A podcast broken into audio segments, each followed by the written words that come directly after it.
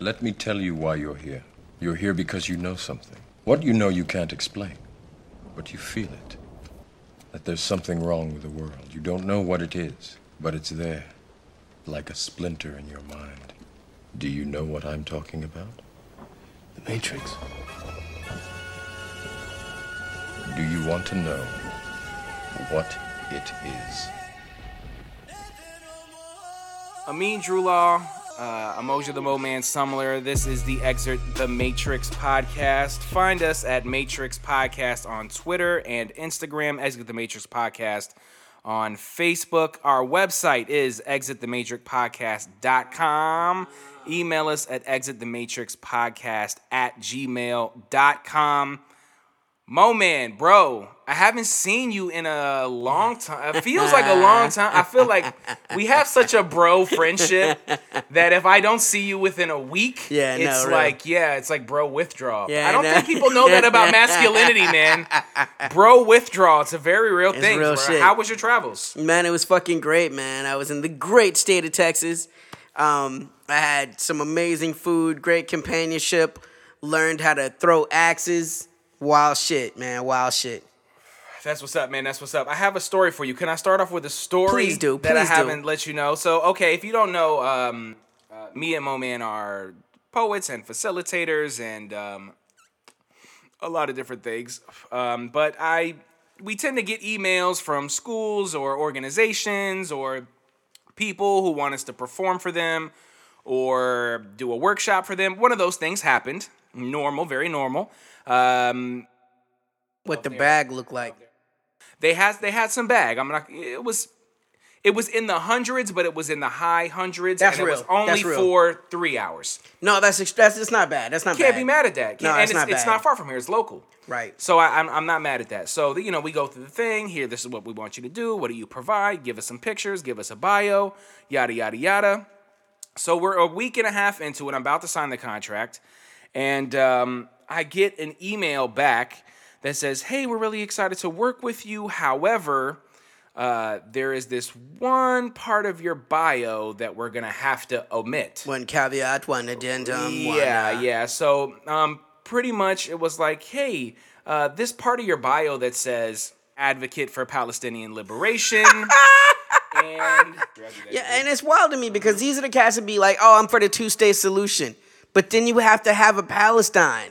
It, it can't just be some shit that gets administrated by Israel. I say that as a Hebrew man. I love my Jewish people, but fuck, man, Palestine is a place that exists too. We can have all of these things. man, I totally agree. We haven't even talked about our um, our Jerusalem power. You know what I'm saying? Uh, Muslim and Jew over here. So, um, yeah, man, I, I basically was like, you know, I I hear you. I'm I you know they oh they used it like we want to remain apolitical.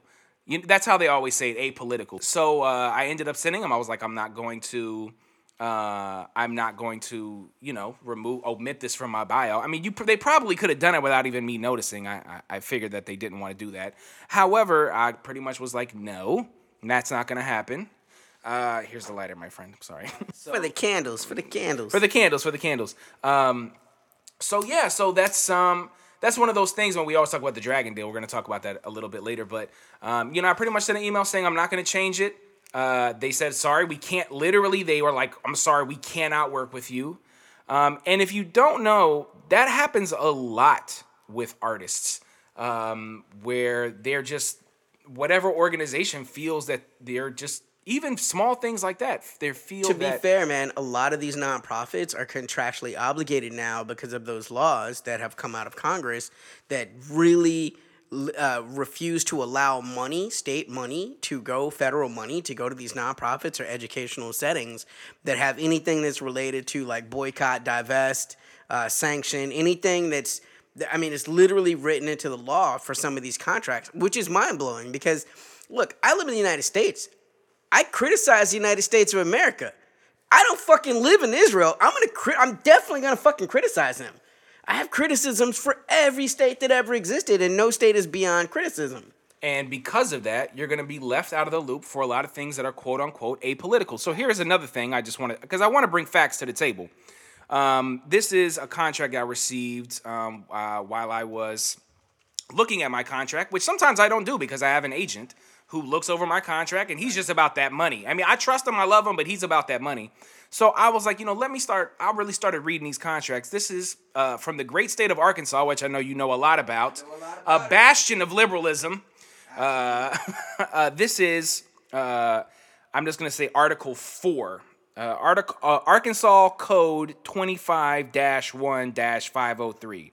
This is what it says Artist hereby certifies to the university that said artist is not currently engaged in a boycott of Israel, and B, agrees for the duration of this agreement not to engage in a boycott of Israel. A breach of this certification will be considered a material breach of contract in the event the artist breaches this certification, certification, university may immediately terminate this agreement without penalty or further obligation and exercise any rights and remedies available to it by law or in equity. So what I'd like to see happen with that is sign the contract, right? Because you can't be forced to honor a contract that is that is uh, illegal, right? And so what I think about is the constitutional free uh, speech protection that I'm guaranteed by by literally the First Amendment, right? I want to see someone take that, and that would be a court case that would be worth going. That would be something the Supreme Court would have to eventually decide on because that's the impact of that. Like an unjust law is not a law at all. And so something like I say that again, man, as a Hebrew man, there are things that happen from the state of Israel that have to be we have to criticize these things. We, that's how the, things get better. I signed those contracts and I still do every fucking thing I'm gonna do. Yeah, no, I totally hear you. And I, I really, I kind of, I'm daring somebody to fuck with me because I will go to federal court over this because I feel like the Constitution supersedes any fucking arrangement. Now, look, if they want to get a constitutional amendment passed that says you can't criticize Israel, good luck. Good luck. Good. I mean, shit. Our Congress is so fucking complicit right now. They probably could push that through, but they haven't done it. That's a great segue. That's a great segue because this is this is um that was just a story time. I thank you, my friend. My my sister, um, you know, she uh, shout out to my sister. Uh, she's always asking me about the politicians that I bang with. Like you think, you know, I, you probably hear this too. See, I thought that was going a whole nother, a whole nother way, man. it's DC, bro. You run into everybody. The politicians that you bang. I'm like, I too am interested in the politician that you bang, bro. Yeah, yeah. I've probably anyway. Let's keep moving. um, Frank Underwood. She's always asking me, you know, and you, I'm sure you get this too you know you you hate everybody. You hate all the politicians. You think they are all terrible. You you don't like any of them and i i usually kind of agree with her. I, I can't ever give her a politician that i rock with. So that's what i wanted to talk about a little bit today. Um, if if you were listening i can't remember we talked about this last podcast but um, essentially uh, ilhan omar who is a representative uh, in the united states congress uh, grilled elliott abrams um, about uh, what's happening in Venezuela and the, America's uh, intervention uh, into uh, Venezuela. Uh, she got a lot of flack for that. She then tweeted something that was perceived by those people who think anyone who hates Israel is anti Semitic. Right. That, that, was a really interesting critique, too, right? Because they tried to uh, use an intersectional takedown because you said all about the Benjamins, right? And so they jumped into, you know, as you know, Benjamin is a very common Hebrew name. So they're like, oh my God, it's anti Semitic, but it's like also all about the Benjamins is totally black talk. Like that's hip hop conversation. And so they use the dual meaning of that to like take the literal most most insulting view possible without even the understanding that it's possible that Ilhan doesn't even know Benjamin is like a common Hebrew name. I mean, it. I I totally would say that they were they cherry picked that whole situation. Oh, uh, facts. It, it, it, has nothing to do with that. It's just a de- deflection. It's their new pro. It's the new program. Anytime, right. anytime you condemn Israel, you're you're condemning Judaism as a religion. Even though we know that if you're an East African Jew and you try to come to Israel uh, you're gonna get treatment probably worse than you know the, the Palestinians. Well, they We were about the forcibly sterilized. sterilizing forcibly people. sterilized, right? Which is one of the great arguments that black people have about like why we have a great fear of Western medicine and especially the the whole uh, the vaccine regimen, right? Because I'm not a microbiologist. I don't know what the fuck you just shot me up with, right? And that's not to even be on some paranoid shit. That's just the reality. Like I really don't fucking know, and and because that there are people that have been when they talk about a few bad apples let's take the most generous possible understanding of this right? Let's say 99% of the people involved with these projects didn't know. Let's say 99% of the government or non-government organizations that are administering these things didn't know. All it takes is that 1% to horribly misrupt disrupt the the trust factor. When you talk about Tuskegee, when you talk about what was happening in Central America, where like, you know, it's only like in the last decade where they came out like, oh my God, we were forcibly giving people STIs. Like, I mean, they were just we just were reading an article how they were South doing that Africa. in South Africa. and not just STIs, HIV. I mean, straight up I mean, HIV. Death sentences. Like, this is not conspiracy theory shit. This is shit that's been fucking admitted by the governments. This is some real shit, and this is when we talk about exit the matrix. What we're, we're trying to get at, I think, is Benjamin Netanyahu. yeah, he, he's about to get another W. We- uh, Yeah, you know, and that's got another fascinating, right? W. Because it's a trust, it's a trial test balloon. Because he's been in, he's on the way of being indicted, right, for corruption. That's a fact, uh, and he still may win this next election, which is Oh, fascinating. he will win it. There's no there's no debating. That. No, no, no. I think he's gonna win that. he's lost. The Supreme Court uh, in Israel has done some things in the past couple of weeks. Like, for example, they're forcing uh, the Knesset to recognize an Arab uh, party. So that's going to be votes to get pulled away from the majority party, um, uh, Likud. Um, so that yeah, he will probably win, but it's not a shoe in. Okay. And he's been there for a very long time, and motherfuckers are sick of his shit. Like, except for the people that love him. I mean, he's like, that's why I say, like, he's the trial balloon for fucking for fucking Trump. You know what I'm saying? Because it's gonna go down much the same way. He's gonna be. They're gonna. They're gonna find. I mean, they're running RICO on the fucking president of the United States right now. It's fascinating, right? And I say that as a street dude. I lost many dudes to, to homies uh, to RICO. You know, and like, that's real stuff. But just they're doing that. He still may pass though. He still may pass.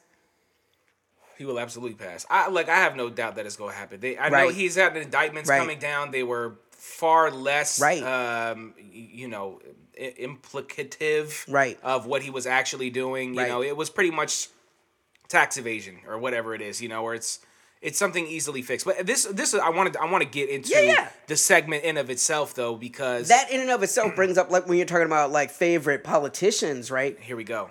that is incredible tactical utilizations of politics. You understand? So like if I'm watching the game for the game, like on some Game of Thrones style shit, right? I have to give incredible fucking kudos points to people like uh, uh, Benjamin Netanyahu because I feel like he's gone even further than fucking Ariel Sharon. Ariel Sharon's like, I'm a fucking general. That's what the fuck I am. That's what the fuck it is, right?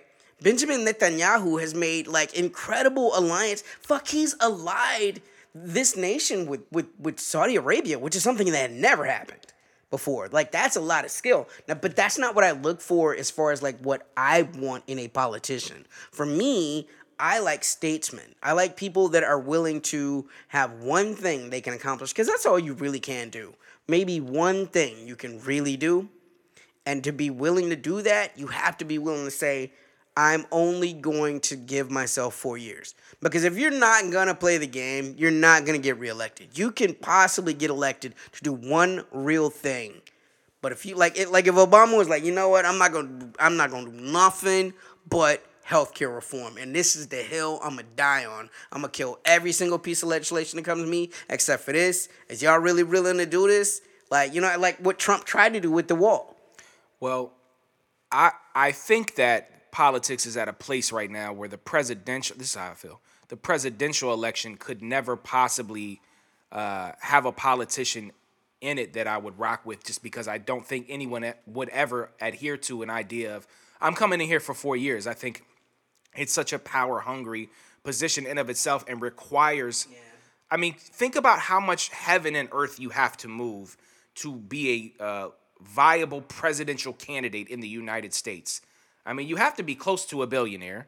You, you, you if not, you have to be willing to raise what is probably You have to be to vouched a for billion by a dollars. billion. If you're not a billionaire, there have to be several bil- you have to be rubbing you. elbows with them. I, I just can't, you know, I just can't see it. But I, when, when I was thinking of um, what I want for a politician, I, I really, I really think is, um, you know, a challenging of the status quo. Like I, I know everyone is always here. It's like every time a politician does something, there are always spins. You know, what do they call it? The spin, spin, whatever, spin. Right, right, right. Um, you know, when people people have to, they really feel compelled to argue the spin, and you know, I I just hate that that's a uh, a commonplace in politics, the conversation of spin, and what I would really like, uh, well, Ilhan uh, Omar uh, just did. Uh, we you got to challenge the status quo, just like we were talking about the um, uh, District Attorney Mosby uh, f- from Baltimore, challenging the status quo. And I and so when I look at my politicians, uh, you know, the fact that you can play the game is the part that I don't like. There's no so the, the the the main thing that I look at is look at is when you get into office, are you immediately hit with controversy Right. that doesn't involve oppressive ideas? Is your rhetoric immediately challenged by both parties? And you look in what um what, uh, what Omar what is she's doing. significantly to the left of even AOC, right? She just doesn't and that, have. and the- that the- was everybody's that was everybody's jump off right that Right. was uh, Al- Alexandria Ocasio Cortez was the she was the new she was the new new you know she's Right. leading the the green uh, new Right. deal she's the millennial she's on Twitter she's super hip I'm not saying I'm I, I'm I'm I got a lot of respect her. for her. You know, I, I mean, got a she- lot of respect for she her, I takes a lot of rock with her. stances that right. She's literally the farthest to the right I'm willing to go. You know what I'm saying? It's- a great way to she's, you know what I'm saying? Because like, yeah, to y'all she's to the left. To the me, no, no, no. Because like again, the fact that we have brown Democrats, right, who are willing to watch brown countries get dominated and that's not something to die like not to like go to the killing floor on. Like and you're you're claiming to be a democratic socialist. Like where is your voice to step up for the people of Venezuela? You know what I'm saying? Like you have to feel something about this. And I want to see her take those kind of stances. Omar takes those stances She and I respect that. and that's what buries her. She she's going through so so much right now, and her party has uh, done very little to support her in, in any real way, other than saying, "Hey, I, I agree that it's okay that she said those things." You, you know, and and and when I hear a lot of my liberal friends, and, and we both have them, Right. you know, and Alexander Ocasio Cortez is is the number one. I'm saying like. What is she really? What what is her backlash? You know what I'm saying? It- right. Because it's still status quo. It, it, it may it may be a different side than the right. oh no the right hate her though like so when you're asking what's her backlash I I'm- guarantee you they do not hate her as much as uh, Ilhan Omar. That's been the number one conversation Yeah, you know, but on, see, they on the over- right. Right. So here's period. that's a good it's a good conversation, right? And it's, it makes me think though because I think they underestimate Omar. They think Omar is going to be one and done. They know that AOC is going to be here for a while, so she is more the focus of their obsession. Whoever they hate more, they are obsessed with AOC. But, but that that may be what the outside is saying, but I'm telling you, the insiders, they're totally comfortable with her being there for a long time. Uh, A- A- AOC, I'm saying. Right. So okay, so what I'm what I'm saying is okay. Here, let's. You want to play a game? Sure. Let's let's play a game. You are somehow, by some miracle, by some miracle, you are uh, in in the Senate. Okay, Ooh, You're I'm a the Senate. senator. You're a Wow. motherfucking senator. I'm, I don't want to go president because I think No, that no, that's no, no. I impossible. get it. I get it. Senator, you have everyone, and of course, everyone knows you're an incredibly radical. Uh, um, you know, you're a communist Mm-hmm. by you know uh, by your own description. Uh, what are the three things, the three things that you champion while you are in office?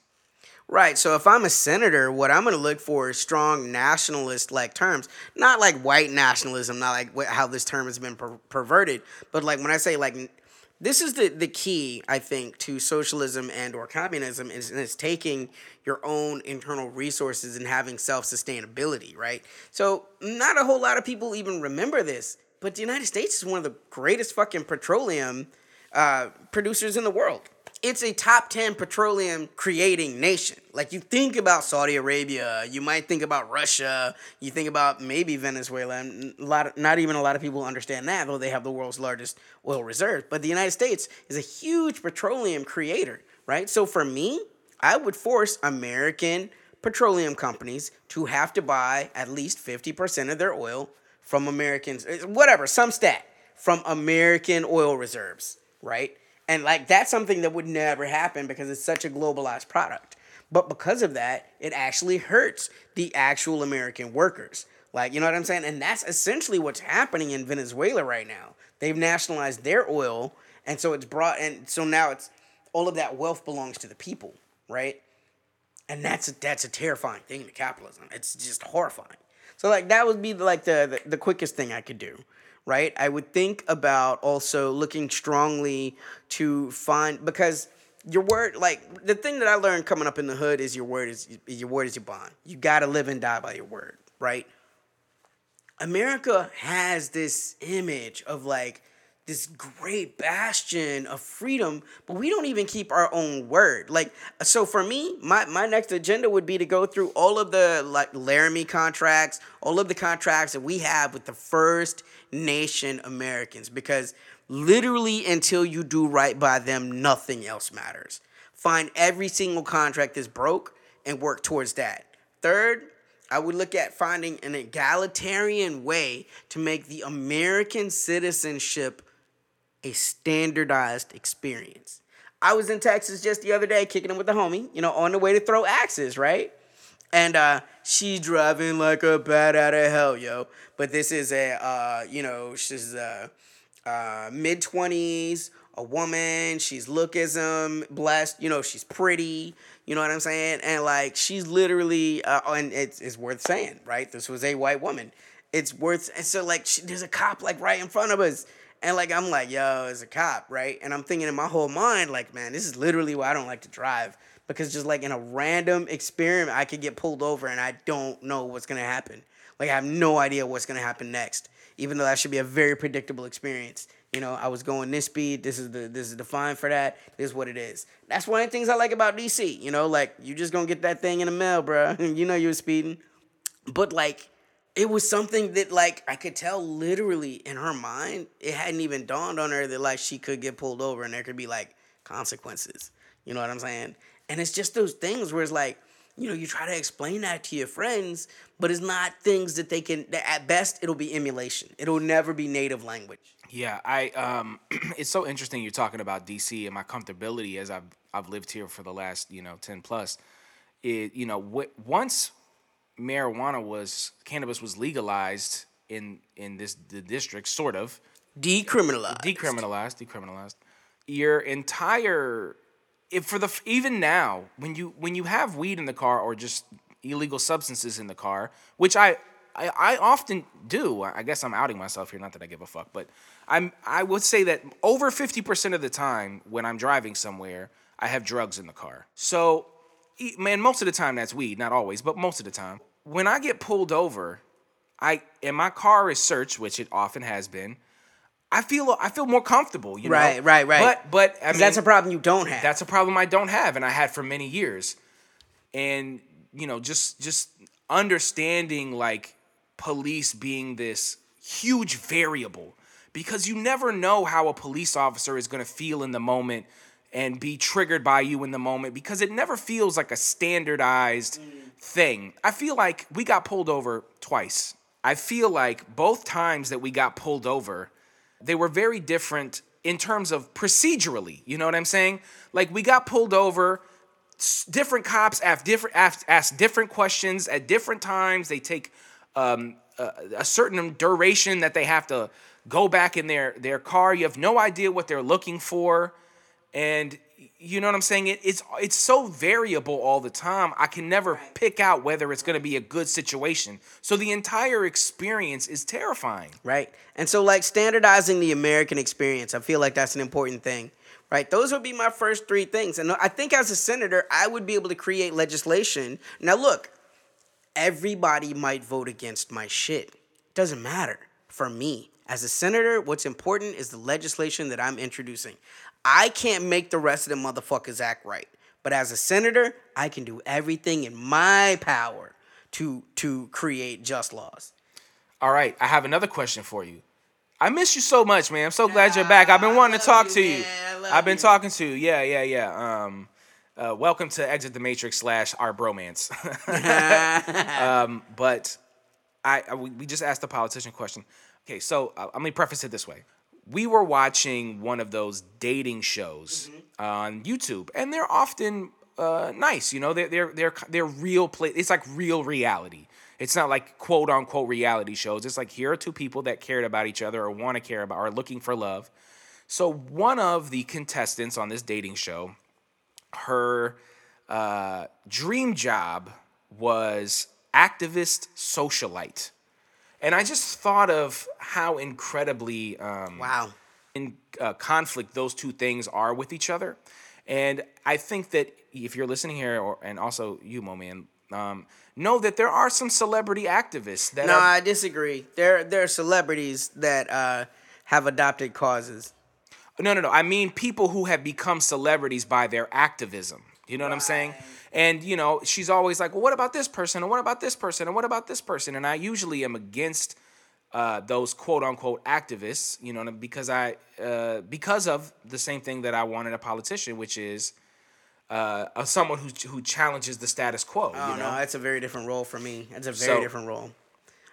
of So wait, so So what? me- so this is the question. This is the question. I'm so sorry. That was very convoluted uh, introduction. What I'm saying, what I'm now asking you is, what do you look for in your activists? Right. So that's a that's a bolder question. Oh, and by the way, if we're answering who our favorite politician was, for me, my answer would have been Hugo Chavez. Uh, easily my favorite uh, politician of the past forty years. Just his charisma. Uh, I mean, this guy called George Bush a devil at the UN. Was it? Incredible. Hey, was it? Um, was it him that said it smelled like sulfur up Yes. there? He said it smelled like y'all smell that? It's sulfur in here because the devil himself has just spoke and I can still smell the brimstone. He said that about and like all of these Democrats now they love George, man. They love Georgie Porgy. George Bush's turnaround has been Incredible, bruh. His Obama flossed him right up. And and, And Michelle. Michelle. flossed him I- right when up. You, when you show, if you haven't uh, It's kinda gross. It's very gross. Michelle, gross. George Bush. Uh, if you if you want to kind of get freaked out, I was totally freaked out when I first Gross. looked at. If you don't know, they uh, in appearances by both the Obamas and the Bushes, Michelle and George are giggling and holding each other's hands and passing each other candy. passing each other candy. It's a really weird thing to to watch. I would never insinuate sexuality, but this is definitely the language of intimacy. And It's an that's intimate- odd to me. It's an intimate thing. It's an intimate thing. yeah. Um, but yeah, uh, George Bush's uh, turnaround has been s- super interesting to me. Is Omar your politician? Or who's, who's yeah, yeah. I, I don't really have you know po- a favorite politician to me is it, it feels it feels weird Okay. um, because a lot of times it's very it's it's very rare you find someone who has kind of that. Um, uh, benevolence along with whatever status quo challenging that they have, you know. So Mm. Yeah. so anyway, and and I think we I, I think you gave a great uh, example. Anybody who's really challenging that that status quo, especially of capitalism, you think of I don't know Castro, Mao. I mean, you know, those are all. Yeah. tho- tho- Mao, I mean, yeah, and I think they're underrated, right? People see them as dictators. Um, they were certainly they are. authoritarian, but there were still people that they had to answer to. There were still councils. I mean, that's the way communism works. There's one dude, your voice may be the loudest voice, but you one voice of voices, right? So, like, because of that, anytime you have to coalition with other people, politics are involved. Um, I think about Mao and I think about Castro more as straight up leaders though. There was politics involved in what they did, but like at the same time, like the difference between a politician and a statesman is a statesman will just do shit.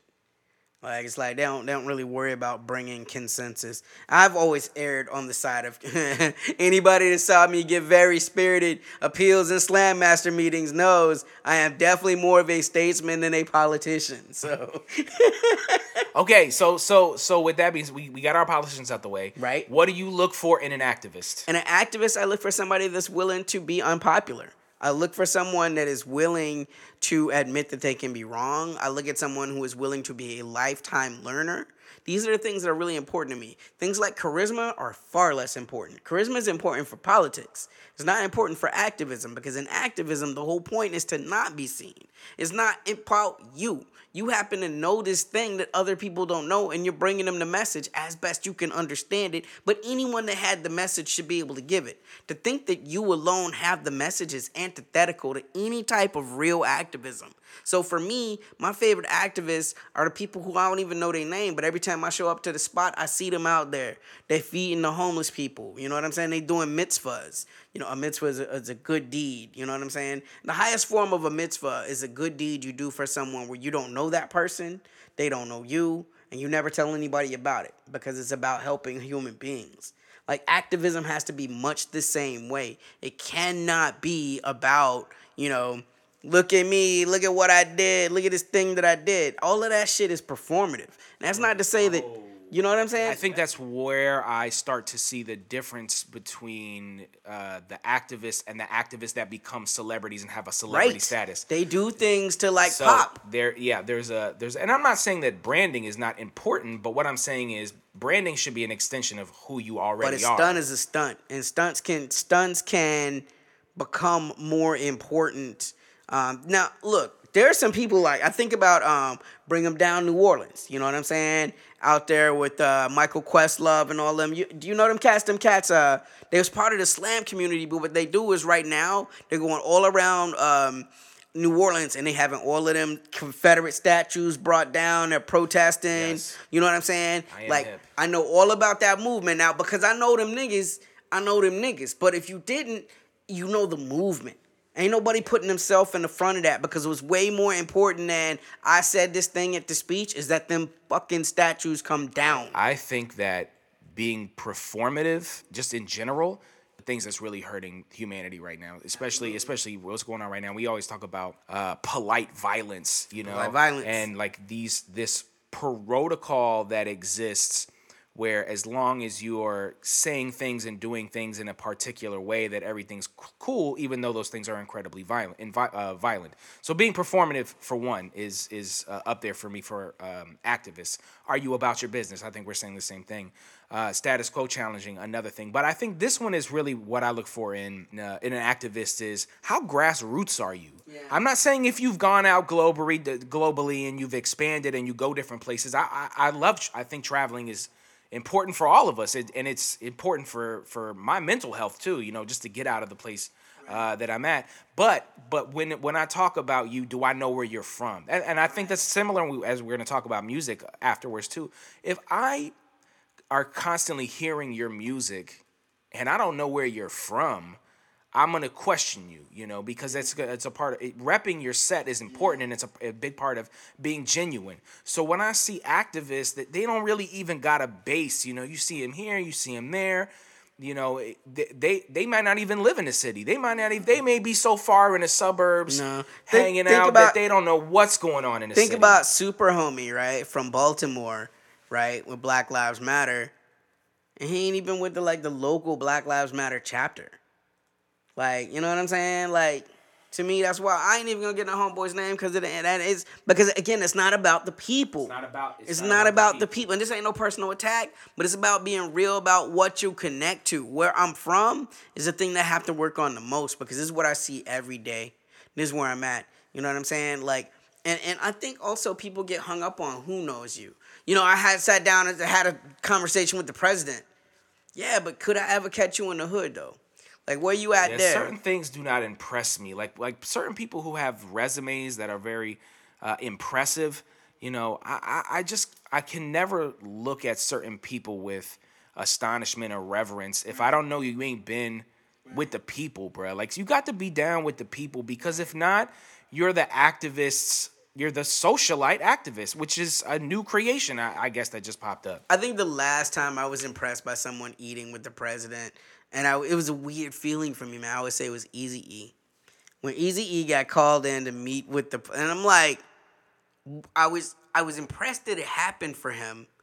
I was frightened for him that it happened based upon who it was and what that dude's connection to the world was. You know what I'm saying? It wasn't that I was impressed it was the president, but it was like just the honor of this, like because Eazy was such a really hood dude. You know what I'm saying? Like unapologetically hood. And again, he's going in there with the full instinct of first off, he would never be the one to be bragging like, "Oh my God, I went to meet the president." It was more like, "Look, I'm gonna tell you what the hood know." You know what I'm saying? You need to hear it. Well, right, and that's I think those meetings like I remember when I was uh, in my, the activist group that I was in a few years ago, we always talked about, you know, because you, when you're out in protest and you're out and part of an organization, people ask you for interviews. Like, right. I, I, don't know, I, have been interviewed a bunch of times. Right. And because, you know, I think I'm a good talker, why we have a podcast. and a lot of activists actually are um, very introverted kind of people, you know, they, they, they're they're big personalities, you know, but in those spaces they're not. And I've always been a big personality in in all spaces. Uh, I think just what I, what I'm getting at is the creation of the creation of community and the creation of like, are you hip? Are you hip to the city? Are you hip to what's going on? Are you a part of the subcultures in the city? And subcultures are very important to me. Well, think about the Mayor, uh, Mayor Bowser, right? You you I mean, I'm, there's no this I'm asking. Oh no, I do not rock with Mary. No, no, I know, but I'm just I'm trying to understand. Do you think that you could that she would be the kind of mayor that could ever be seen like randomly at a go go? Like, is there anything more well, DC than a go go? Well, I well, I think it'd be performative, and I think because look, this is something that you should know about go go. I, I know you probably know something about go go, but adult go go scene that if you go to, it's really a lot of people 40 and up. Yeah. Just so this should be her core demographic. Her core demographic, and there is I so maybe now. I mean, this woman didn't even know, didn't like mambo sauce. That just blows my mind. Anyway, that's another story for another day. Fascinating. Um, but yeah, I mean, you can go to a go go and it's not jumping like. I mean, it's it's just chill. You know, it's you know, someone got a drink in their hand and couples are swaying back and forth. And I'm not saying it's not a turn up. It is but it's very different than if you go into a, you know the go go a go go with the with the Utes. Yeah, you know yeah, yeah, yeah. Then you know then it's yeah. gonna get get jumping. Uh, but even I couldn't see her at a place like that. I mean, she's she seems like she subscribes to whiteness and neoliberalism what, so much. What being man. a good politician is right. Think about again, probably the most gifted politician of our lifetime, Bill Clinton. You don't have to like anything about him, but you have to respect his ability to play politics. In Little Rock, it was known. You could see him at any of the, the local chains. He would show up, he would eat meals and like eat meals. You know what I'm saying? Like he was he was a good old boy. He would remember everybody's name. You know what I'm saying? He gonna compliment your food. Oh, this is the best stuff ever. Think about having the savvy to go on the fucking Arsenio Hall show and play fucking saxophone badly. I might add. That shit wasn't even good, but it was like just like understanding black culture enough to be like, oh shit, he's not all the way at fucking square though. White people's bar is so, so incredibly low, that when someone does it in a in a way that like maybe like on some real shit, Bill Clinton couldn't have made a black high school band. No, you know what I'm saying? Hell no, uh, bruh. In New so, Orleans, yeah, but but this is another thing too. Like uh, when you go to a dance party, you know, and oh, it's like a Dougie contest or whatever, whatever right. the youths are doing now. But um, you know, when a white dude can halfway do the Dougie, he's gonna yeah. win because it's yeah. so shocking. Ellen DeGeneres when she was trying to when she was trying to crip walk. Like right. I seen people get literally dead at when we talk about Little Rock stories, bro. I've seen claiming ass motherfuckers try to do crip walks and get shot at. Like, yeah. you are not I remember even. Fat Joe talked about B2K. Was it B2K doing it or Omarion? Or and they were like, and he was like, man, you these are legitimate like gang affiliated things. I, I know places where you go if if someone caught you doing that. Some you know some bad things can happen bruh. to you. That, you know facts because they you will get G checked. I don't think people really understand how it is to get G checked. You're gonna there's gonna be some shit that Pusha T said it that if you know, you know, if and if you don't, you're gonna know immediately that you, will be made not. to learn. You're gonna be a lifetime learner. Yes, you know. So speaking of Pusha T, you know, people are always asking me about music. You always ask me about music. I think we always talk about music. I wanted to know, and by your own standards, uh, who's like the wokest artist? Who's the most conscious artist? Who's pushing the envelope politically in the rap game right now? Who would you? Damn, who- that's a tough question. Like, it just depends on who you still consider contemporary. You know what I'm saying? Like, because there are people who may not be hyper relevant, but they're actually still in the game. are they putting music out consistently? Zach De La Rocha is still putting out music. He's woke as fuck. He's, I mean, this motherfucker was talking about Sandinistas in the '90s, yo, and still got one of the nicest flows in the game. Not to be an old head about this shit. Um, I you think know, that's obvious. Right, right, right. Immortal Technique. Uh, he's still putting out work. You know what I'm saying? Like his revolutionary mind state is incredible. Um, he's failed me in some areas. He's he incredibly homophobic. Like I feel like it, like that has to be acknowledged. I think he's getting a lot better at that. But he said some things were definitely hurtful, and if people don't fuck with him, I understand that. You know what I'm saying? No judgment. But for me, a lot of his political and radical frameworks, as far as like uh, revolutionary and leftist thought, he's very far along the path. You know what I'm saying? Like, I'm not a big fan of like canceling people. Like, oh, they, this one thing is not fucking right. Even if those things are super fucking serious, man. Like, I feel like those. It's my job now to work with those people as much as I can to the extent that I choose to. Nobody is obligated to do so, but I try to do so because they're already so much of an asset. Some people you're never gonna be able to make work, but I feel like people that are that far along the path with just one or two blinders, Man, do that work, man. I have blinders. I still have blinders, and I'm. Yeah, I feel that way a lot about I think Lupe Fiasco, where there's just so Mm, yeah. many um there's Yeah. so many contradictions, but the he he does the thing that I applaud more than anything, which is challenge the status quo, which is ruffle feathers in a positive way. I remember when he was talking about abstaining from voting, you know, that, that almost ruined his career. He called Obama a terrorist. He called Obama a Like that's real shit. That's a hard stance for like the And- number one grossing artist at the time. Yeah, and and from Chicago, where, Right. where Barack No, Obama facts. was, you know, Facts. had been doing his To compare and contrast, right? You have someone like, all right, Kendrick, who I feel like is lyrically a beast. He's definitely one of the goats of this era, maybe one of the greatest rappers of all time, right? But this is a dude who grew up in Compton. You you witnessed all the gang shit. You watched all this dirty cop shit in your life that you had to be exposed to. And you be kicking it with the LAPD, man. Like you be kicking it with the commissioner.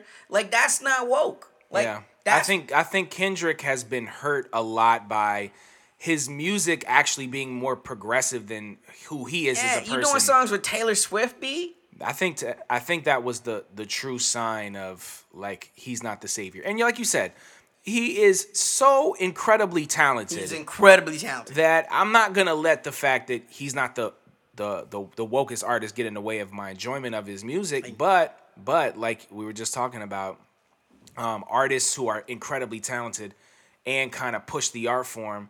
I think also of a Jay Electronica, who is maybe not I've Oh, agreed with everything that he's ever Facts. done, but, but, because but this is the same dude who's married to a Rockefeller. Like you talking about contradictions. I know, he's- what the fuck. he's a, but you know he's an enigma, he and that's why. I'm very intrigued by him. And also, he's incredibly talented. He's bruh, he's definitely to me the illest. Everybody be on Black Thought, and I get it. Black Thought is fucking incredible. For me, it's Jay though. I feel like Jay could get anybody, bruh. really we're really showing our our age here. can you think? Okay, can we get some young artists in here? I I, I think of um, uh, Mick Jenkins. Mick Jenkins I- is, t- is I incredible. think I think Mick Jenkins is one of my favorite artists out I right think now. he, yeah, he's definitely significantly woke, man. He's like woke as fuck, man. little bitty statements like "drink water," that's profound. That's radical as shit. yeah, extremely radical. Um, you know, and he had the um, the the dr- the drowning song. breathe. That oh I mean, my! are you kidding me? God. I mean, he's marrying What? he's marrying an envelope pushing sound, which is also a throwback sound. Yeah, yeah. Which is also uh, politically uh, motivated, but not heavy handed. That's my favorite shit. and it's New Orleans, baby. What? Of course I fuck with this dude to the to the Yeah. ninetieth degree. Like Yeah. every Southerner, man, we have such great pride in Southern artists. They're all ours. We because we had to work so hard. You know what I'm saying? Like the think about the the loops that this guy had to go through. Like he had to leave New Orleans, go to New York, build up a name in New York. Cause it ain't just about being nice, bruh. You know how many nice people is out there? Listening, uh, coming from the world of poetry, bruh, I am blessed to know hella nice motherfuckers that ain't never gonna be able to do this for a profession. You know what I'm saying? He was nice as shit. Went to somewhere where no one knew his name and made everyone never forget. I I agree also that there are a lot of artists that we don't tend to think as you know woke because they don't kind of have an academia background you know i think of artists we're in washington d.c right now thinking of Fat Trel and just the amount of time that he spends within the city is a, a kind of an activism in of itself you know because the larger he gets he continues to bring those people that are immediately in his agree. circle along along with him you know and that genuine kind of aspect. I mean i think about how divided dc can actually be like if you mm. understand sort of hood culture in dc you know like a lot of times it's based off apartment building on streets you know it's not quadrant based like i know in you know baltimore it is and and not to say that it's not here, but you know, I just think that someone who he reps Northeast and, and you know and Benning, Benning Road, which is not far from we're basically on Benning Road, but you know he he doesn't feel like he's only repping repping one part of the the city. He feels like he's uplifting the entire city, and I think that he takes brunt on his shoulders. Also, also, and I'm gonna let you jump in here. Young M.A is another artist we both Oh, absolutely. stand for, Absolutely. and I'm, I'm gonna give you a second, but I think because she is once again unapologetically who she is. She reps a lot of places, but I guarantee you know she's from New York because she said it a hundred times. You know, these artists are, you know, like I know not traditionally what we would think of, but in terms of how they're moving forward with great art and they're pushing the envelope just by their existence in these spaces, I think is also something I look for in an artist. Real talk, man. Real talk. But see, that's a different question though. When you asking me who is the woke meat that I'm that I'm on, that's where I'm at. But like when you asking me who am I rocking with, cause it's a different mood. Like Young M.A's top of the game. I also feel like she's extra nice. Way nicer than people are giving her credit for. Like Way when you nice. talk about hip hop, bro, One I'd be afraid nicest. to fucking see MA in the fucking cipher. I feel like she would eat these niggas alive. You know what I'm saying? I know that people have strong feelings about MA, but I feel like when it comes to lyrically, but uh, that's where I'm at with all of all of my young people are, are definitely women, with the exception of like maybe Mick Jenkins. You know what I'm saying? Because like Dreezy, you know what I'm saying? Young M.A. Oh, do we listen to her new joint, Aretha Franklin? Have I let you heard? Dre- oh my God, that joint right? is They're all lit, the nicest. Like very few of these dudes, this young, is really, really nice like that for me. Look, this ain't no shade, man. Uh, You know, NBA, NBA YoungBoy. If you into it, that's what it is. It's not. It's not. He deserves to be rapping. You know what I'm saying? Like that's real. Like if it's if that's where you at, that's where you at. But a lot of these cats, though, man, like I just can't feel it at all. I can feel a lot of the young ladies out there because they got that heat, man. They got that. They coming at it the way. And but also more than the skill, these are people that I know, right? They're not caricatures of people. These are people I know. Yeah. Like I knew Young M.A. I knew a million Young M.A.s in the hoods that I came up in. Authentic as fuck. You know a lot of uh, Bluefaces. Nah, man, I ain't never met nobody like a Blueface, bro. I was about as weird as you could be as a black dude, and I was pretty goddamn weird. There was no way I could be that weird and also not be incredible, right? And I feel like it's not there with dude. I this shit is just weird Well, to me. You know, I mean, 'cause All them little leprechaun motherfuckers, I'm man. so fucking fucking glad, bro, that we finally had this gimmicks. conversation because I feel like it's important. And I think that we kind of navigate it uh, differently, but I think we arrive at some similar, Right. um, some similar conclusions. So when I think of all the the SoundCloud type rappers, there are sometimes uh, I listen to a Uzi Vert song and I'm like, this joint kind of cranks, man. Yeah, This I know you fuck with him, bruh. Pushing song. Okay, how about this? How about this?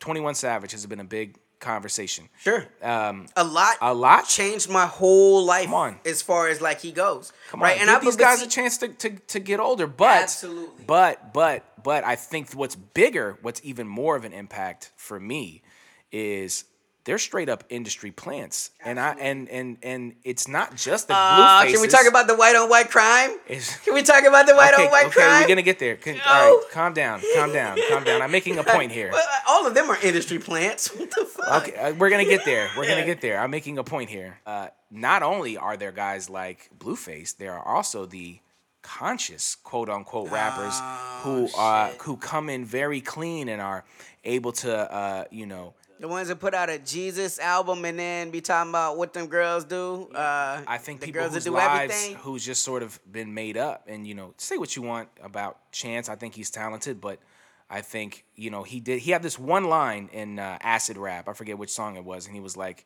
you know someone get uh, Katie Couric in here because it looked like a hurricane in here you know what I'm saying like a and he's talking about Chicago and I feel like that was a really a moment where I felt incredibly connected to him as an artist. Mm-hmm. And I feel like as he's gotten bigger he's he's sort of relinquished that challenging of the status quo. Me and Oprah just might go for lunch. You know, and- I don't want to have lunch with Oprah. No, and I think he really does. I think it's a. I think he probably does. I don't think he, really. probably I think like he's like a humble brag. does. That's like some humble brag shit for real. Like, oh, you know, we about to uh go downtown and knock out a couple three thousand dollar steaks. I think it's a great example of how I, I think also I feel about the presidential races, you know, and, Mm. and, and, and Republicans and Democrats. It's like, okay, do you prefer your industry plant to have face tattoos? And, you know, all, all, all we do is talk about, you know, drugs and and and indus- being in a strip club and you know all that shit or do you prefer your industry plant to um you know talk about skateboarding and uh, you you know what I'm saying, hanging out with the president and you know dapping up Cornel West or something like that. Like I, I you know what I'm saying. They're they're both part of the same you know fake product that's being put out in front of young people tr- who who can't figure out what's genuine about music and what's Right, not. right. You know, like the labels.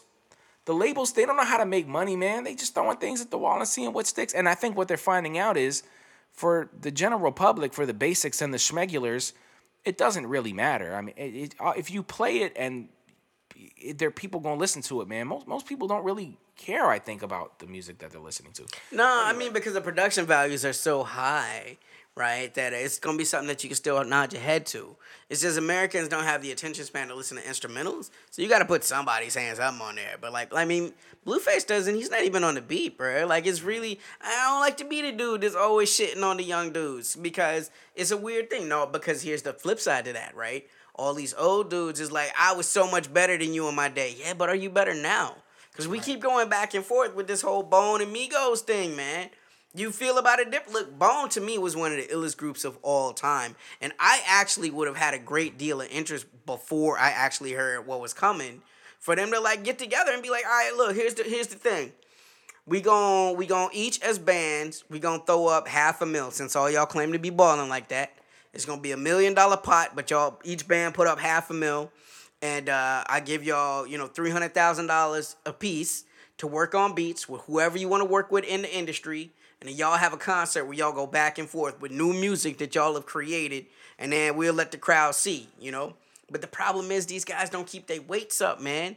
Yeah, you was super great back then, but you're not super great now. The shit that I'm hearing now. Now, look, there are some people that have maintained careers. 40 Water, still fucking dangerous on any fucking track you put him on. Cause he never stepped out the fucking, he never stepped out the gym. Most of the cats from 3 6, uh, shit, they're better now than they were in the 90s. In the 90s, it was just beats. It's like, oh, some of them was good. You know what I'm saying? Lord Infamous, I fought with him. You know, but like lyrically speaking, like it normally, but like now, shit, it don't make, you're not even, Juicy J is gonna cost you a hot bit to get on there. Yeah, I feel like at this point, Juicy J is just saying, I'm not worried about an album. I'm not worried about doing tracks. At How all. much for the feature? This Yep. is what I cost. Pusha T, Let me know what's up. He can talk that shit about them young dudes because he stayed in the fucking gym. Hey, Missy fucking Elliott is the only person I know that could take a decade off, come back, and still fuck everybody up. Uh, I I think that music has gotten to a point where it's like food, you know, Mm. like snacks. They have gotten so many scientists and so many people together and said, "This is how you make music." Mm, the formula. the- this is a formula on how you make music that will keep people, you know what I'm saying, engaged. And because I- you know, at the end of the day, we have to realize that our brain is pulling in this stimulus and it's affecting our chemical structure. Mm. So all you have to do is pull in a sound that's going to affect that chemical structure. It's best science, baby. Science. You know, and that's what the, the, the, the game is. But you can always tell when someone is outside of the formula. And I and and I crave that. I crave that not only in my my rap music and I, I feel that way about movies. Yeah. You know, just people that, chances. like fun movies. Oh, it's just a fun movie. No, mm. it's a safe movie. Yeah. It's a movie that they created as a, as a, a a product to be consumed. You know, and I don't like when art is used in that way. And rap music is. You know what I feel is the most revolutionary of art forms, and it's crazy that it got this big. I'm not trying to see no formula shit in there. That's how I feel. So, about, but that brings us to the next thing, right? Because we're talking about the Woktionary, and the word for the week is Dragon's Deal. So, Dragon's Dragon's Deal is, is a phrase, right, that we came up with. Uh, there was a there was a video game back in the day called. Uh, Wait, wait, wait, real, real, real quickly. This is this is our I think our first time we really did a Woktionary term. Word. So this is the Woktionary term. Go to exitthematrixpodcast.com. We will have I hopefully in a week or so uh, have an entire list of words that we think is important, phrases that uh, can help. Dragon's Dogma is this game and you're a hero and there's this dragon and it threatens the realm, right? And it's kind of like uh it happens, it's a cycle. The dragon always comes back after so much time, and a hero will be born to fight the dragon, right? The dragon chooses who it'll be because it attacks and it'll take half of your heart, right? And so you come back and now you're quested to be the dragon slayer. But you reach a level where you meet the dragon, and the dragon tells you, This has been a hustle all of this time. Now, I'm gonna give you two choices. You can go back to the place that you're from. And you can tell everybody that you killed me. And if this happens, they'll make you the king. You'll be the ruler, and you can keep on going forever until the cycle happens, right? But if somebody ever kills me, you will live forever until somebody kills me, right? And that's the dragon's deal. You put it out there like you really the one that went out there and made it happen. You put it out there like you the one on there for the for the team and shit, but really you the sellout. Yeah, and uh, I feel like the you know like the second option, which you didn't even mention because I don't feel like anyone takes anyway, is Fight me. fight me, bitch. See Kill if you can beat real. me. Yeah, see if you can actually beat me. And I think that is such a, a good microcosm. what We were talking about activists today, you know. But you make conscious choices. Like, conscious uh, you know what? I'm gonna do the safe poem. I'm gonna do the, the poem where nobody gets offended. You know what? What do people like? People like people like shoes. Let's do a poem about these this shoe brand because everybody likes shoes. Look, get paid if that's your thing. But that's that's a thing where it's like it's very a safe thing. It's a very you know what I'm saying. It's it's something that's not gonna offend people. Well, I think we all have to find how we navigate it, you know, because I'm not going to be the judge and jury here of, oh, this this is what you do to, to sell out, and this is what you not do. Right, to right, sell right, right, right. I mean, you know, you, the biggest athletes in the world, you know, are, are sponsored by Nike, and we we you know the practices that happen in and it's um, hard to South turn down a Asian million dollar check but at the same time if you if you're an activist how can you be square with that knowing that you know i'm anti i'm anti-slavery all around the world i'm anti-human trafficking all around the world and how am i supposed to feel knowing that there's a 12 year old somewhere in some part of the world that's getting paid $2 a week to make shoes that are $200 a shoe and they got to make 800 shoes a week Yeah, it's hard. To, it's hard to navigate. I, I think about, um, you know, a lot of times that I've done, you know, college gigs or you know, done done shows where I'm like,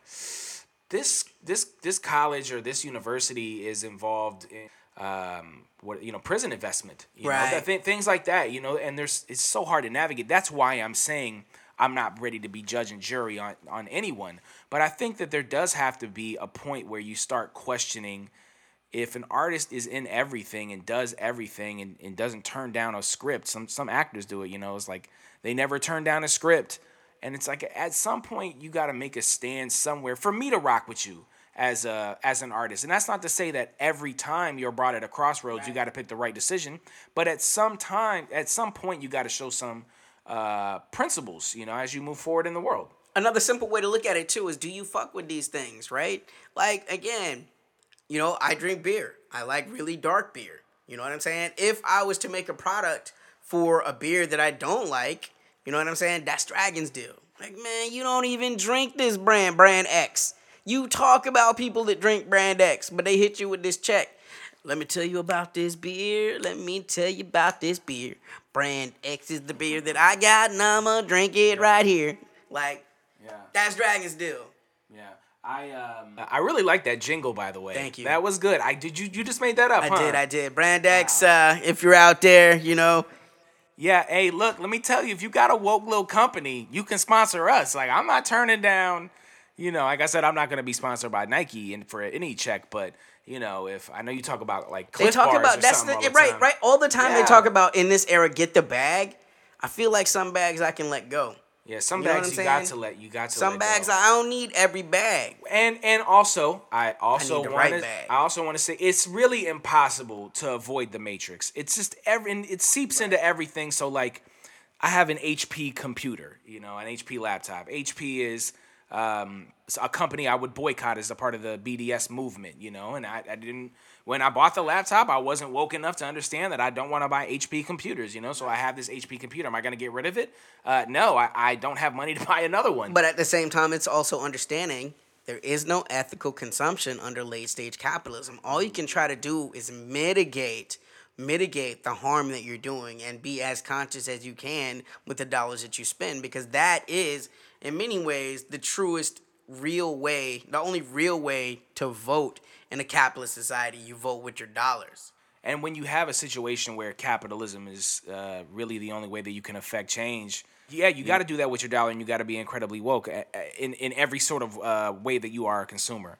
Um, You vote with your dollars. yeah, you vote with your dollars. So when we were talking about being politicians and what uh, we would like to do as um, our, you know, in our first 90 days, I think voting accessibility would be something that I would be interested in because Absolutely. I feel like voting is so incredibly inaccessible. And I know for some people that's going to sound crazy, but you know, a lot of times you you first of all you got to have an ID. And IDs are not easy to get; they're expensive. And that's not just the fact that you have to pay for uh, an ID. Sometimes you also have to get your birth certificate. I know. I don't know what the heck my mom did with my birth certificate. I had to go get another one. I had to Think go about get how hard it is to get those kind of things, like a social security card. Like Those are expensive Robs items. you, takes your takes your uh, not just expensive but difficult. Like if someone Time was to rob you right now and take your wallet, right, and you got to go back and get an ID. The stages that it takes to go back and get a social security card, the stages that it takes to get a birth certificate, and you have to do those before you can move on to phase two type shit, like an actual driver's license or a state ID. Like you definitely need those preliminary forms of identification first. It's something that could legitimately take a working person a month to to accomplish. what's absolutely incredible to me is that there can be a situation where uh, you can have all of those things. You can get everything Mm. together. You can pay for everything, and you still might not even be able to get off of work. And what's Right. also to, to vote. And what's also crazy is how in the fuck can I not register to vote online? Right, right. What in Now- what world? Now, registering to vote is not the hardest thing to do, but again, it's still not the most easy thing to do. And, and there's always room to make things much better. I can Like, sign up for a, a CD account. I put like Right. not talk about my bread, but I put some bread into a CD account and transferred Right. a significant amount of money online with ev- never speaking to a human being. Right. And you're telling me that I cannot just sign up and prove my identity? And those are things that should be able to happen because we and, and we use digital signatures all the time. Like if you ever do a FAFSA, that is a digital signature. It knows that that is fucking you. If you're doing, if you're doing your your taxes, there are digital signatures there. You know, so you should be able to do those same kind of things. And and the thing is, is- we've talked about it a little bit before. If you've done it, if you if you can do e-commerce through your phone, you should definitely be able to vote through your phone. Your phone knows it is you. That metadata, it is so easy to prove that it is absolutely you uh, on your phone at that time. That those are things that we can do.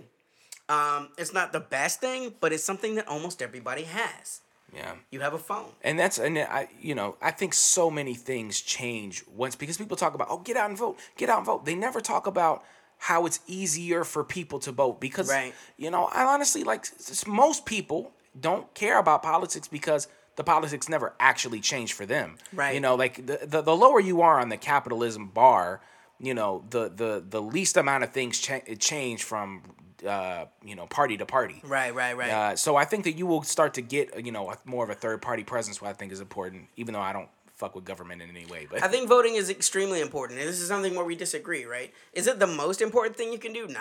In fact, it's one of the least important things you can do, but I feel like it's something that everyone has to do. And this is why. even if you don't feel like you can pick the politicians that you want, and you probably can't, you know. I mean, what is DC's like 93% Democrat, something like that? Like, do Republicans even run for mayor here? Yeah, usually. Uh, it, once in a while, they will throw somebody out there like, "Hey, let's do it for fuck's sake. Gonna let's do it crushed. for funsies." You're gonna get crushed, right? But yeah, so like knowing that it's like that, you should still. It's not important to me about who wins as far as that goes because the people I want are never gonna win, but I'm always gonna vote for them because I feel like it's very important to always pick the person you legitimately feel like is on the ballot that would create the best country that you can. Not the person most likely to defeat to defeat the person that you want least to get it.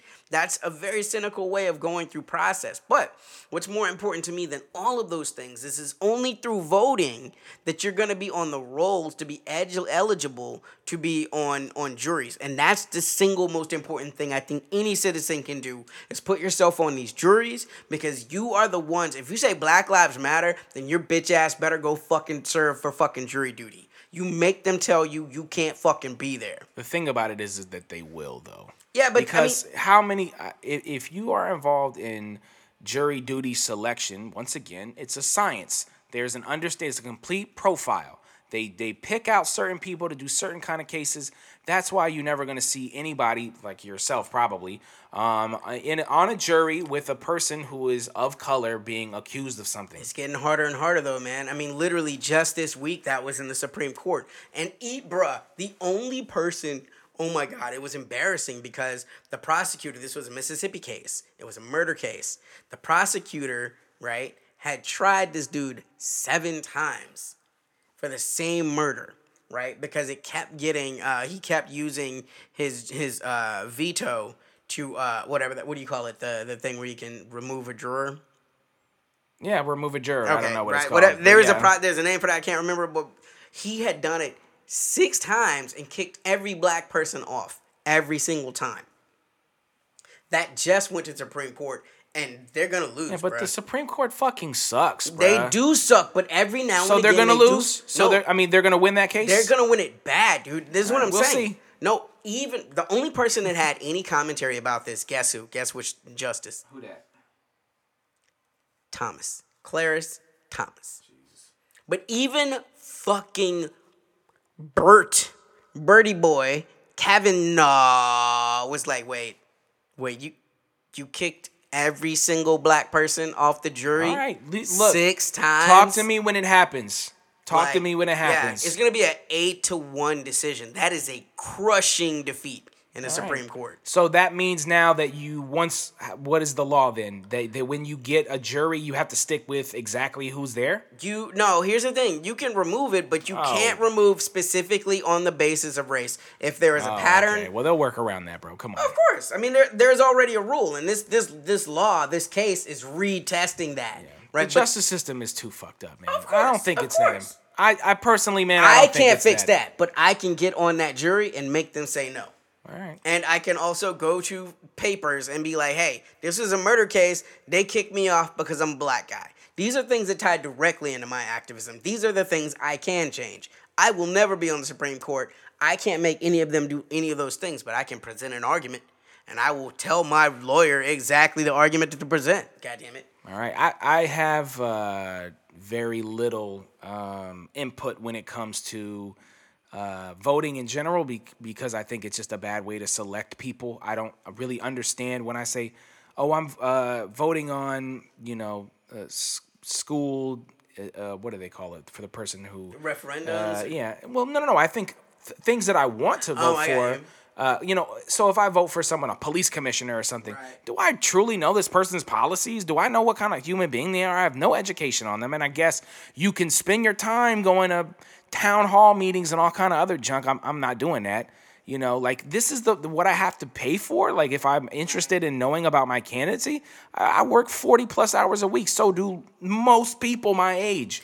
I mean, everybody has online platforms. They don't make them Okay, make necessarily them accessible. What? Uh huh. Right. Accessibility. Exactly. They don't want you to know about it because they want a they want a smaller pool of people uh, you know, pulling the strings. You know, once someone said, yeah, how many times if, if you get a union or you get Right. a part, oh, we got the farmers on our side. You know, they decide how Yeah. people vote. I, I would also say though, uh, first off, so unions have almost no power anymore. So Unions don't even exist, man. right, so that's that's but I- People don't even have jobs, bro. They're just all contractors. I think a lot of people aren't good with the platforms. I'm just gonna devil's advocate you here on this because I feel like they legitimately don't have the talent.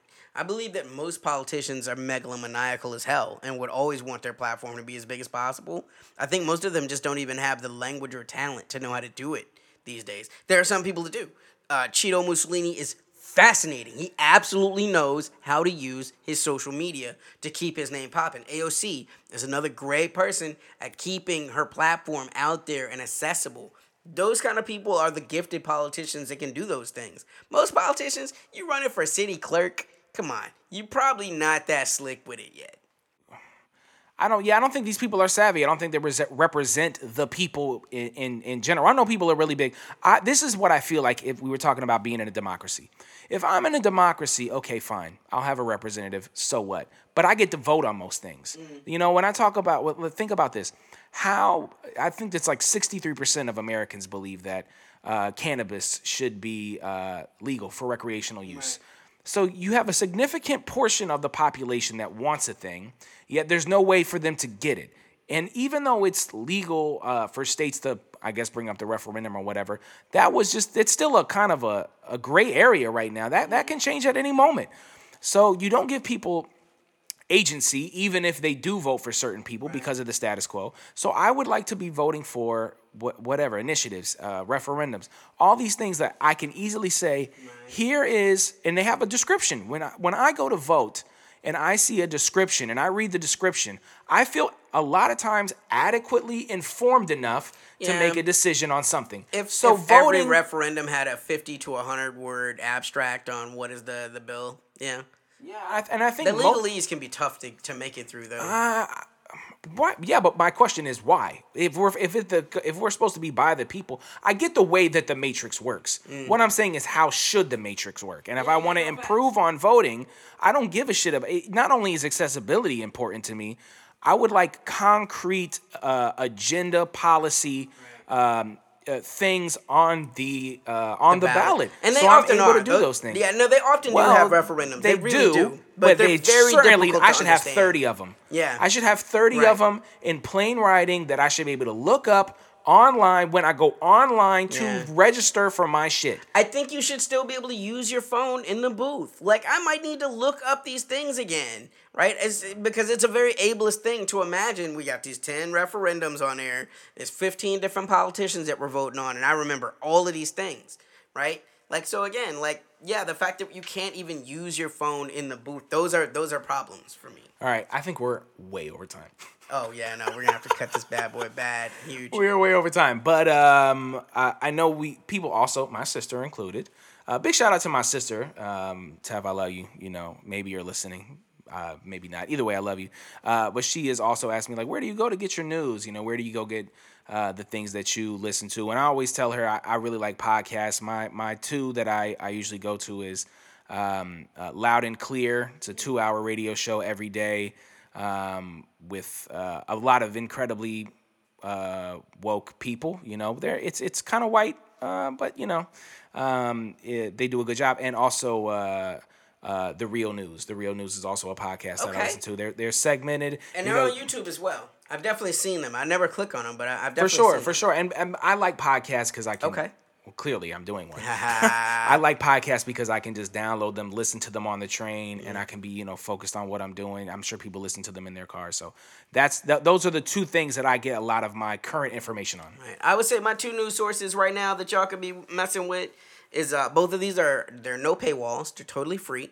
Um, you can get them through YouTube, um, but they also have websites of their own. I really am a big fan of Democracy Now. I think they cover a lot of great. They're definitely, without a doubt, the best American news source um, right now by by far and away. Uh, and also, there's a there's a group called Cas um, Caspian Reports they put out really fascinating takes about a lot of the geopolitical things that are happening around the world, which really helps you to better understand why our government, why all of the governments do the things that they do. Like um, they had a report on Syria. I felt like it was one of the most useful things that I've ever done because it did a teardown of like what Turkey wants to get out of the Syrian conflict, what Saudi Arabia wants to get out of the Syrian conflict, what Israel wants to get out of the, you know, what what what Iran, what Russia, like all of these people that have material interest in Syria, and it breaks it down in a way that you're never gonna get from you know MSNBC or Fox News or any of those places to give you news products. And it's a big difference um, between news and news products. So that's something too for y'all to be up on. Yeah, like I said, we way over time, but fuck it. That's how I feel. Right, time do- is a human construct, baby. Right. This is a long one. This is a long one. So y'all just going to that juice. Yeah, yeah. At this Let's, point, let's break it down. Let's do the uh, the fuck yous and the uh, shout outs. all right. Um, All right, so I'll just kick out a couple of some people that I ain't gave it to in a while. Um, oh, fuck you to Guaido, man, motherfucker. You sitting there claiming to be the interim president of Venezuela, okay? You can't even go out amongst the fucking people, bro. You staying up in these fucking hotels and shit, man. When the power's going out all through Venezuela, man, fuck you, dude. uh, how about oh Bob Kraft? Fuck Bob Kraft, man. Yeah, he's a fu- what a and and I, I don't know if you heard about this. It was a football player who, an NFL player who, um, who basically retired and uh, he announced his retirement on Instagram while smoking a J.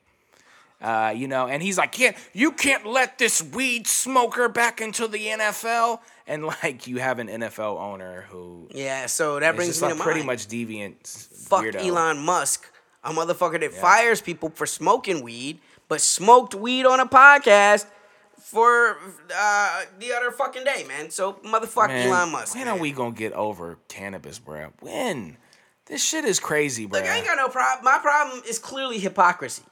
Like if you with it, man, don't be firing people, man, for like what they do in their personal time. And these are people that cl- consider themselves to be libertarians often, like oh, personal freedom. Yeah. What about the fifty thousand people that work for you? What about their personal freedoms? I have one more fuck you. Alright. Uh, I have a fuck you to EA Games. Oh, You they know, make no, they make look- Dragon's Age. I like that game. Um, and listen, they make a few games, and uh, what is it? Bioware that had just put out uh, Anthem. If you're a gamer, you know exactly what I'm talking about. If you're not, but these like these uh, video games that they work on for decades, and they they put out a game and they say, "Here's the game." You know, this is not a complete game. We're gonna add on to it later, and you get basically this, you know, boring same three stages where they just make the characters uh, more difficult to kill. So just like fuck these large gaming corporations that are making bad games and making people who love playing video games wary of playing them. well, in in that spirit, fuck you to Bethesda, okay? Because I love the motherfucking Elder Scrolls, and you ain't put shit out since 2012. You have the best franchise in all the fucking games right now, okay? We will go other places, okay? Shadow of Mordor was really a banging ass game. They're doing some good things. Yeah, Fuck shout, Bethesda. Shout out, shout out to uh, shout out to video games in general. Shout out to I've been having a good time uh, playing my Halo Wars 2. You know, that's the new game that I'm into right now. Yo, shout Uh, out, shout out to Elex for fucking my computer up, but it's a fun game. It's the it's the most fun mediocre game of all time. Uh, wait, what game was that? Elex, man. It's Oh, a really it's the what is that game about? so it's about it's a it's a dystopia where like there was I love dystopias. oh I'm gonna break it down. No, that's the next. We'll talk about video games Oh, more next- extensively ne- more extensively on the next podcast. on the next podcast. Whoop All right, we out of here. bang. Hit hit the cue the intro mu or outro music.